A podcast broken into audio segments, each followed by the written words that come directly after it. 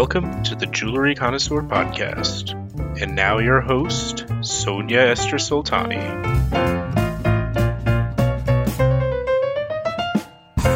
Welcome to the Jewelry Connoisseur Podcast, a podcast for people in the jewelry industry that want to learn more and jewelry lovers who want to expand their knowledge. In this podcast, we talk about everything that has to do with antique and vintage jewelry. I'm your host, Sonia Esther Soltani, the editor in chief of Rapaport. I edit a monthly magazine for the trade that covers everything from mining to retail. I'm also editing an online publication, Jewelry Connoisseur, like this podcast, and an Instagram account, Rapaport Jewelry Pro. We cover gemstones, estate jewelry, and contemporary design. I love to learn about jewelry. I love to have exciting guests. And I hope by the end of this episode, you'll have discovered something new and interesting about the fascinating world of jewelry. Today, my guest is award winning writer Melanie Grant. Melanie is the luxury editor at The Economist 1843 magazine. She's also a lecturer. She's the author of Coveted, a book that came out two years ago, a must read for anyone embarking on the collector's journey is also a curator. She organized a first selling exhibition at Sotheby's last year, Brilliant and Black. In this episode of the Jewelry Connoisseur, she's going to share tips on how to start collecting our jewelry, what to define when you start your journey. And she will also share a very interesting story of how she became a designer herself of a piece of art jewelry.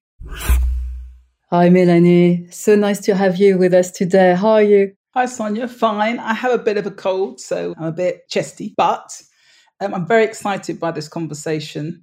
And I've had to really think about, you know, what I'm doing because you don't really think about collecting, you just sort of end up doing it. So it made me think about how it works. Absolutely. And I know you started as a collector with antique silver jewelry. Can you tell us how you started? Yeah, so I started as a teenager. I was a goth as a teenager. So I was quite punky. And I used to wear a lot of sort of black leather and black chiffon and silver jewelry, massive crosses and like really big silver jewelry. So I used to go to flea markets in London, like Camden and Notting Hill. And I, I bought things, you know, I'd haggle for hours with these poor people so I could sort of bedeck myself in silver. And then my grandma really had a nice collection of marcasite, which not a lot of people know about these days. And it was very popular in ancient Greece, Victorian times, Art Deco, uh, sorry, Art Nouveau eras. And it's kind of polished pyrite, which is fool's gold. And you could put it, you know, you could buy it in silver. And it was actually kind of a bit diamondy, but obviously not diamond.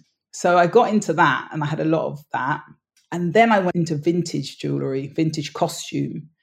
So I was really, I bought Trifari, Goussaint, Robert, Weiss, Gripoix. They're very affordable, quite big spangly pieces, but you know, not Dior and Chanel's. I couldn't afford that at the time. And then I sort of got into the real stuff, sort of in my 30s and 40s. The real stuff. Well, we'll talk about it. Before that, what kind of learning experience was it for you to be a collector? What are the best ways to get on about starting a collection? I was inspired to collect because women around me who are really stylish and powerful always had good jewelry. I noticed that about powerful women. And I was intrigued by the connection and the relationship between their style and social kind of personal power and their jewelry. So I would sort of, you know, my grandma was very stylish and there was a couple of other women who I used to sort of notice, like mothers of friends I was intrigued by their jewelry. And so I think I started quite young, being quite intoxicated by other people's jewelry. And then I started saving up and I had various jobs as a teenager. And I loved waiting to buy something they could then learn about in the process of waiting for it.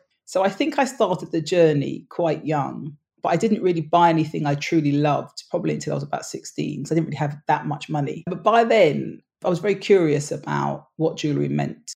And you actually wrote a whole book two years ago, Coveted, which has become the reference for everyone that likes art jewelry and wants to know about the names, the big contemporary designers, the different themes. And I think maybe there's something we could just define now for our audience. What do you call art jewelry? Because I think that's today what we've tried to look at, not just the antiques, but more the art jewelry that people want to collect for the future, creating this long term, valuable, not in terms of money, but valuable in terms of meaning collection.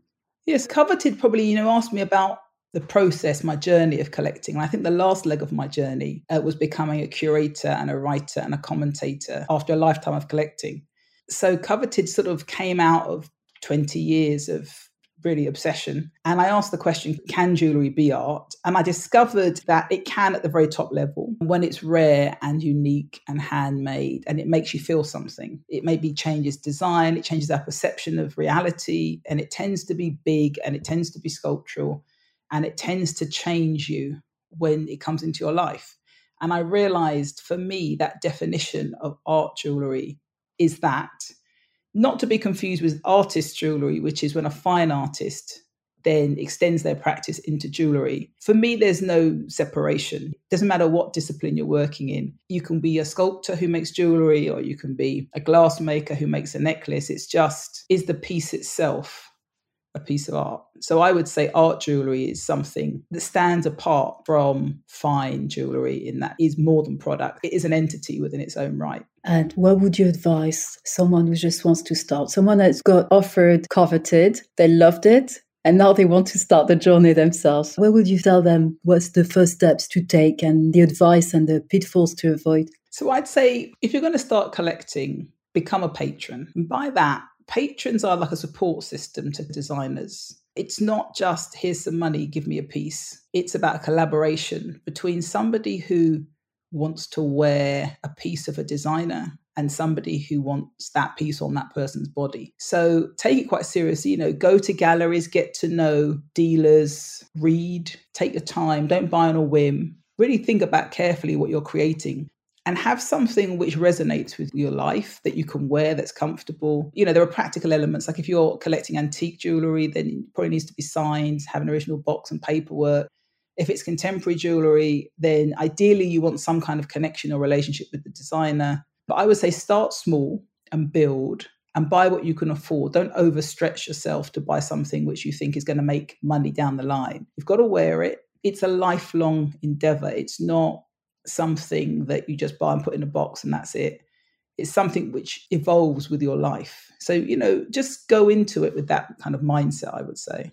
And I know your passion is contemporary designers and the designers of the future to identify who's the next Jar or Wallace Chan. You actually wrote also a chapter for a book on Wallace Chan last year. Who would you say today are the interesting names to follow, even if you don't buy them yet, but at least to know they're there and what they're doing?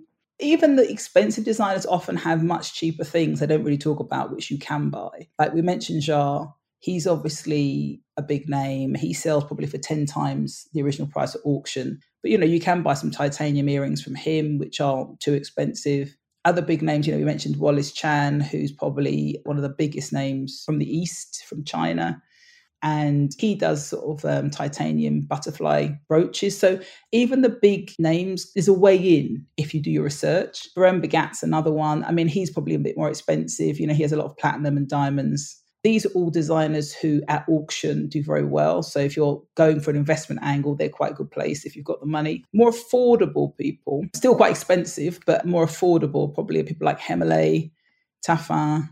I very much like David Michaels, the, the Australian twins because they do five pieces a year and I think they're very collectible. Obviously, there are classics like Belperron. I'm also quite a fan of Vanguard, um, who are from Rome, and Daniel Brush, who again, you know, is a multidisciplinary artist. Uh, and more affordable still um, a good place to start, I would say, uh, in terms of budget. People like Capucine Huguet. She's a French designer who was based in London and she ran a competition last year. And I think she's going to have some very interesting things coming up. Jacqueline Rabun's very good and has a lot of very nice pieces at the Carpenter's Workshop. Um, I think 10,000 Things in New York, again, quite affordable, and they'll make, they'll hand cut things for people. So you don't have to go big Joy BC in London, Nicholas Liu in Hong Kong, and Lola Fenhirst in Paris, three others that I'd mentioned. So all of those people, you could probably approach them with a half decent budget and get something completely original. What advice would you give to someone who works with a high end designer who has an artistic personality? You've got to be patient. You've got to understand that it's not about you. So sometimes collectors who have a lot of money go in saying, I want this and I want a big diamond here. And like, no, anyone good is going to just say that. You know, you have to trust them to do what they do. And what they do is see who you are and give you something which they think you should have, which sometimes you have to grow into many years later. I've bought things which I didn't actually like at the time, and I've been then wearing for 20 years. You know, it's they see something in you, don't necessarily understand at the time, I would say it's definitely worth having a budget, a top budget in mind, because often as creative people, they'll say, but we could do this, this, and this, and it's like twice the price. So you have to say, so I cannot go over this budget. Whatever happens, if there is a biblical FUD, we still can't go over this budget. So just understand that. And you have to give them a long time because a piece can take years and you have to be prepared to be challenged because they might not agree with you. But the main thing is you have to understand your role as a collector. I mean, your role really is to support and collaborate, but not to direct. And I think we talked earlier about going to galleries and auctions to have an idea of the value because even if it's an artistic approach and it's a creative collaboration, even if you're going to wear it, you still see it as an investment. So would you recommend people start to see what the names are selling at the auctions just to have a frame of reference or to be a bit braver and just go to galleries that show young designers and young artists and just follow their feelings more? I think it depends how you're going to collect. You know, what are your parameters? Are you going to collect a certain era? Are you going to just collect rubies? Are you going to collect contemporary titanium jewelry? I mean, you have to decide what kind of jewelry you're going to collect. And then when you've done that, intrinsic value and jewelry are obviously very closely linked. I would advise people to go with their gut and not trying to buy something which they think will get more expensive because that is a bit of a fool's errand. Um, I find that men in general are more interested in investment potential than women because women are buy to wear and most men are buying to have investment. So I think if you're going to actually wear the piece, it means something different to you. If you're a good collector and you have a vision, because it's yours, it will accrue value. If we look at someone like Liz Taylor, it was a random selection of things. She had some Bulgari, she had some Cartier, she had a lot of different things, but because it was hers, we wanted, it had value. So I would be much more concerned with creating something that you loved and that itself will have the hold the highest value and you'll be part of design history. So I think great collectors don't collect to make money, they collect because they can't not collect. I think that's your case as well. I think over the years you've collected a lot of pieces that you cherish. And without going into the collection in specific names or specific pieces, what did you think was like a completely unexpected find in your journey that you still cherish today? You said something very interesting about designer creating a piece at the time you didn't like it and you've been wearing it for 20 years. So they saw something. Yes, I was photographed for a book a couple of years ago about women in the arts and I really wanted to wear an original piece of jewelry. So I asked Ute Decker, who's somebody I really like, who does very contemporary fair trade sort of silver and gold, if she'd make me a bracelet for the shoot. And I wanted it, but I couldn't afford it at the time. I did buy a ring from her which is sort of curved silver. And it's a fascinating thing. It's not really my style. You know, it's very big, but I often like things with a lot of stones, white over the top. And it was very simple. And every time I wear it, it does something. People have to talk about it. And so I think sometimes you surprise yourself with things that you want. And it's an image which I'll give you of myself. And people often ask me about the jewelry I'm wearing in that. So it's been great because I started buying her work. You know, I think I bought the first thing at Masterpiece seven years ago or something. And now we're at a stage where she's having solo shows and she's become somebody quite well known. And I think that's, I've loved being on that journey with her, just sort of silent in the background, you know. So I think that is a great part of collecting that you can become something more with that person as they grow as a designer. I remember I discovered Ute's work thanks to you. I think I saw a picture of you and you had the piece of jewelry. It might have been for the Phaidon book, actually. I think that you were wearing it on one of the shoots. And it's just superb and it fits you. It's just everything is so connected to you, to your personality. It's just a, a piece of you. It became like an extension of you.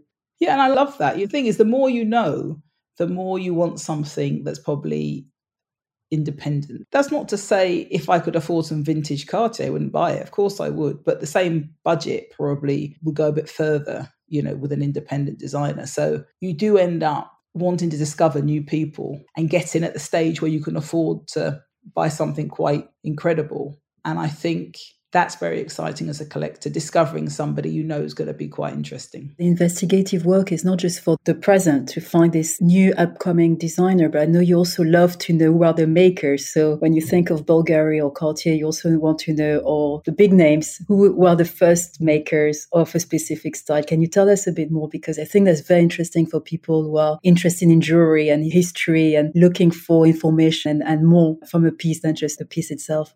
Of course, there's a big debate raging in jewellery. Should we know who has actually made or designed the original icon. You know, many of the brands aren't very keen for us to know that. They present it as a complete entity from the brand. I think if you're in the industry, you're quite interested to know who, if Aldo Cipullo made the love bracelet, it's quite interesting to know. You can see what they've put into it and then how the brand has evolved. So I'm quite interested in that whole journey. And usually there's a handful of artisans somewhere in the 1920s doing something which you don't really know is the actual base design of something which is an absolute global icon.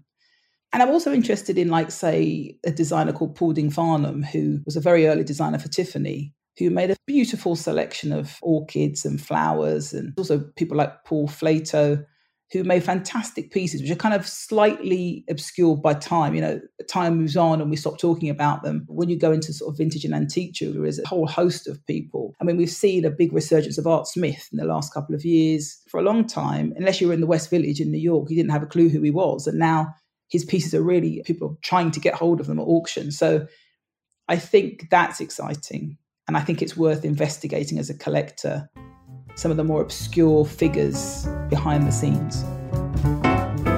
The Jewelry Connoisseur podcast will be back after this break.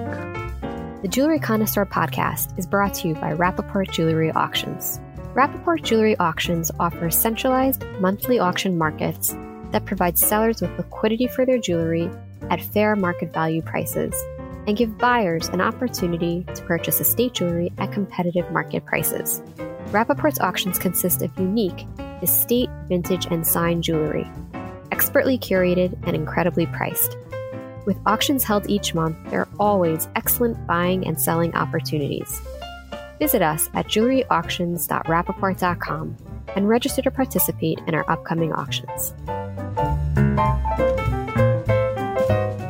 Do you feel like sometimes collectors are not brave enough like they don't go to names they really have never heard of because they feel the safety net of buying the Van Cleef, the Cartier, the Bulgari. Could be a beautiful piece. They could see this amazing, amazing creation, but they just don't want to put their money yet into that creator. I think it's about being acknowledged as being a good collector. So, you know, I sometimes go to events and I see people wearing very, very well known pieces from, you know, the archives of big houses. And they want you to know what those pieces are. They want you to know that they have access and they have in their collection those pieces. And those collectors are a type, you know, where they want you to know they have the jar butterfly that no one else has had. There are other people who just purely creatively just buy things which are very obscure. And I'm fascinated by that. I want someone to come up to me and say, What is that? Who is it by? I need to know all about it. That for me is more exciting. But having said that, I like it all. I'm not a huge fan of hugely commercial jewelry sometimes because I feel that what can you say about it? But I think there's a place for all of it, really. You know, sometimes you want to wear something well known, sometimes you want to wear a hat pin from the 1820s no one's ever going to know about. And hopefully your collection is diverse enough to support all of those days that you have. Talking about being bold, you created your first piece of jewelry yourself last year for an exhibition. I just wanted to know did you have a collector in mind? Did you think of who would wear your cuff? Obviously, yourself, it's your personality in it, but who did you think would be the next owner of the piece? You know, that was a terrifying experience because it was in my mind for a long time. And then Elisabetta Cipriani said to me, Should we make something together? And I said, Well, yes, but you know, and we made it I designed it, her workshop, you know, it was a long process of going back and forth, her workshop in Italy. And I didn't have anyone in mind. It just sort of came out of me. A bit like when I write, that comes out of me. I don't really think I'm going to write and this person might like it. It just comes out of me. I have an idea, I do some research, it then comes out. So the same sort of process. And then when it came out, I was too scared to show it to anyone. So I had lunch with Jill Newman from Town and Country. She came to London and she was like, I want to see it. And I'm like, not sure it's ready, Jill, actually. She was just like, get out of the box. And you realize how terrifying and personal and how difficult it is to show anyone this. It felt like it was part of me. And I thought if she does a face that says like she feels sorry for me, it's not very good, I'm going to like literally just cry at the table. And luckily she liked it. But it was one of the scariest things I've done in a long time and also, I thought people might say, like, why are you designing something you don't know anything about? It's different writing about it, but it was a really nice process to actually do it. because I write about it all the time. And sometimes you have to remind yourself how absolutely terrifying it is to actually make something and put it into the world and hope that somebody else likes it enough to actually buy it.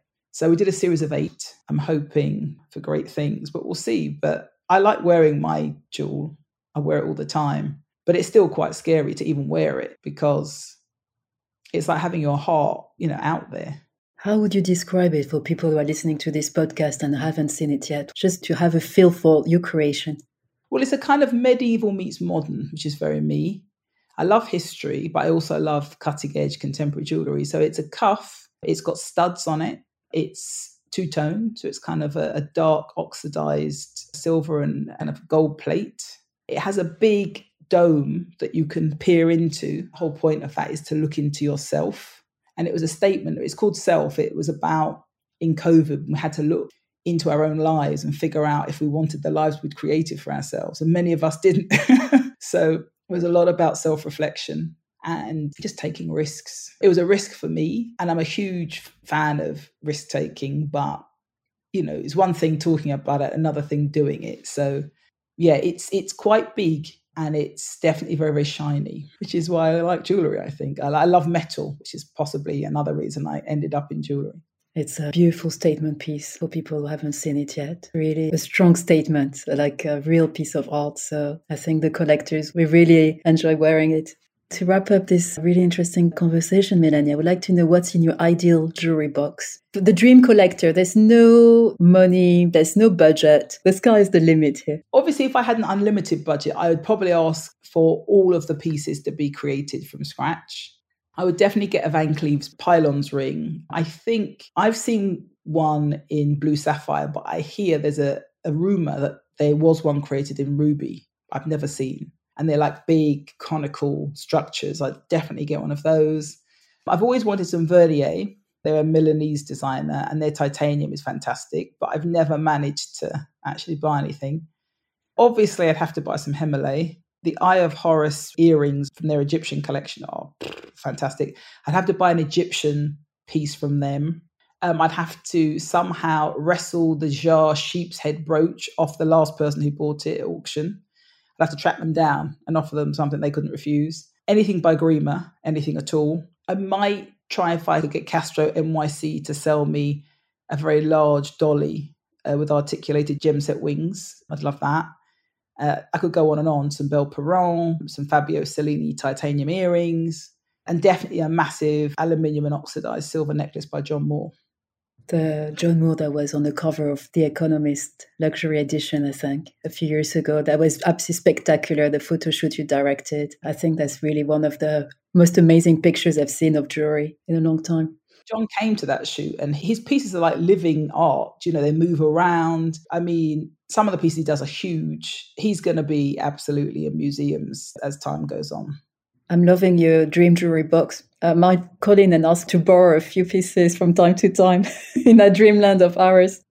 Take whatever you want, you know, it's the dream.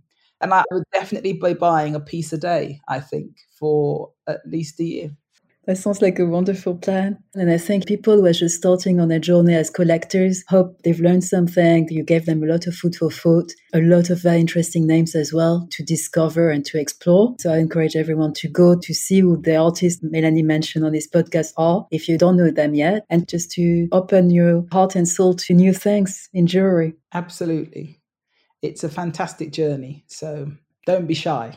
And I said it a few times before, but I'll say it again. For anyone who loves jewelry, you have to have coveted on your bookshelves, but to read it as well, not just on the bookshelf. It's beautiful, it's purple and looks great, but open it and read it. You learn so much with Melanie. Thank you so much, Melanie, for this lovely conversation today. Thanks, Sonia, and all the team. And uh, see you soon. See you on Instagram. Yes, follow Melanie also on Instagram. Obviously, Melanie shares beautiful stories every day, personal stories linked to um, jewelry with a history background as well, and nature and fauna, flora, you name it. So, can't encourage you enough to follow Melanie. Once you're red coveted, you want to have a little dose of Melanie every single day. I promise you, if you're a real jewelry lover. Thank you. Thanks for listening to this new episode of the Jewelry Connoisseur podcast. If you want to follow us, please do so on Rapaport Jewelry Pro on Instagram. Please like the podcast, leave us comments, email me. We want to know what you think, what you'd like to learn with us. And if you want to connect with any of our guests, please do so. And we also encourage you to subscribe to our newsletter, jewelryconnoisseur.net, in which you'll learn about gemstones, estate jewelry, and contemporary design.